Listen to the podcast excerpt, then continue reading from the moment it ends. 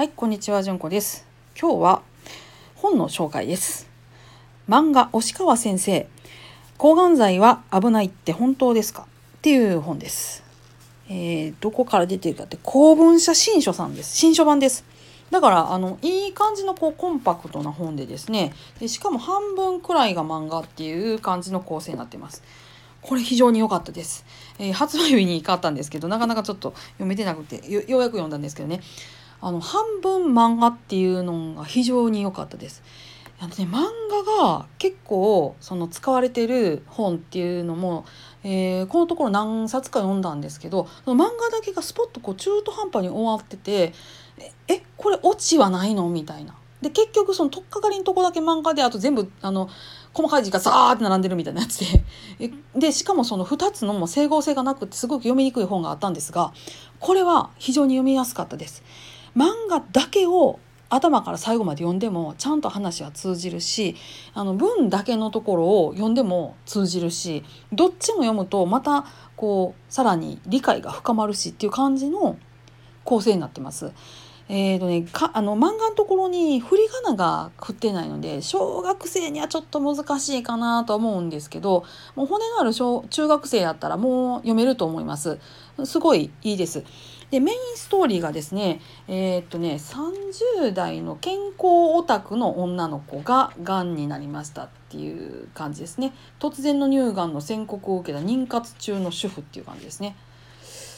いやーでこれがまたねなんてその健康オタクっていうところで抗がん剤にめちゃめちゃその拒否反応を示すっていうところからね話が来るんですよ。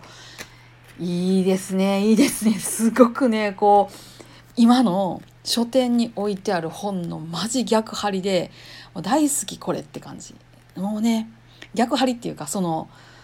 の見た目みんなあのが抗がん剤危ないとか食事療法で治るとかいろいろあるじゃないですかああいうやつを完全否定していくんですよね。でうちらが今あの保険適用その国民のお金を使って3割負担とかでやってるあの治療っていうのにはそれなりに意味があるんだよっていうことをこんこんと諭してくれるんですごいいいです。あともう2つ、えー、と実際のケースも載っています。えー、とすごくね自然療法を愛してはった方やねんけど上手にがんと付き合うようにならはったっていう方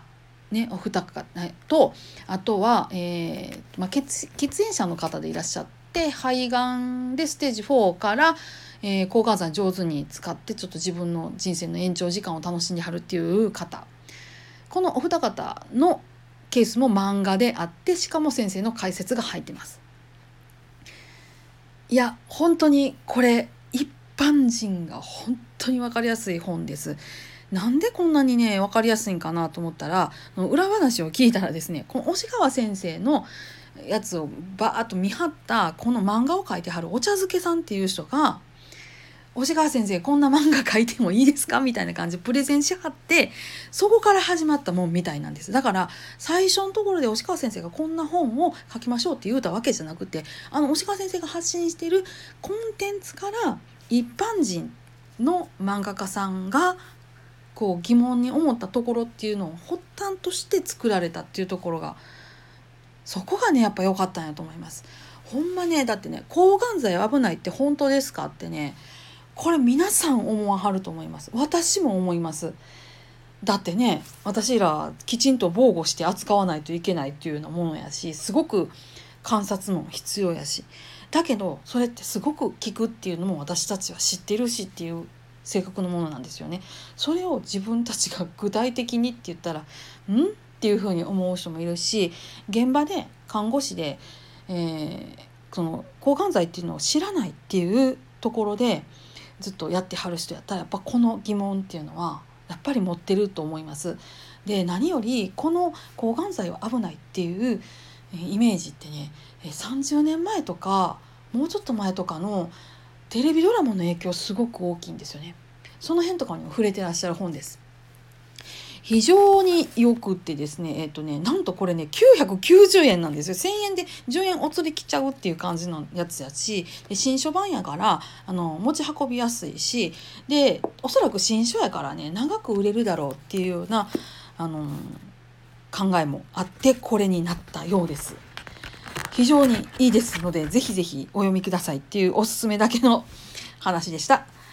はい、今日も皆さんどうぞ安穏な一日をお過ごしください。それではまた。ごきげんよう。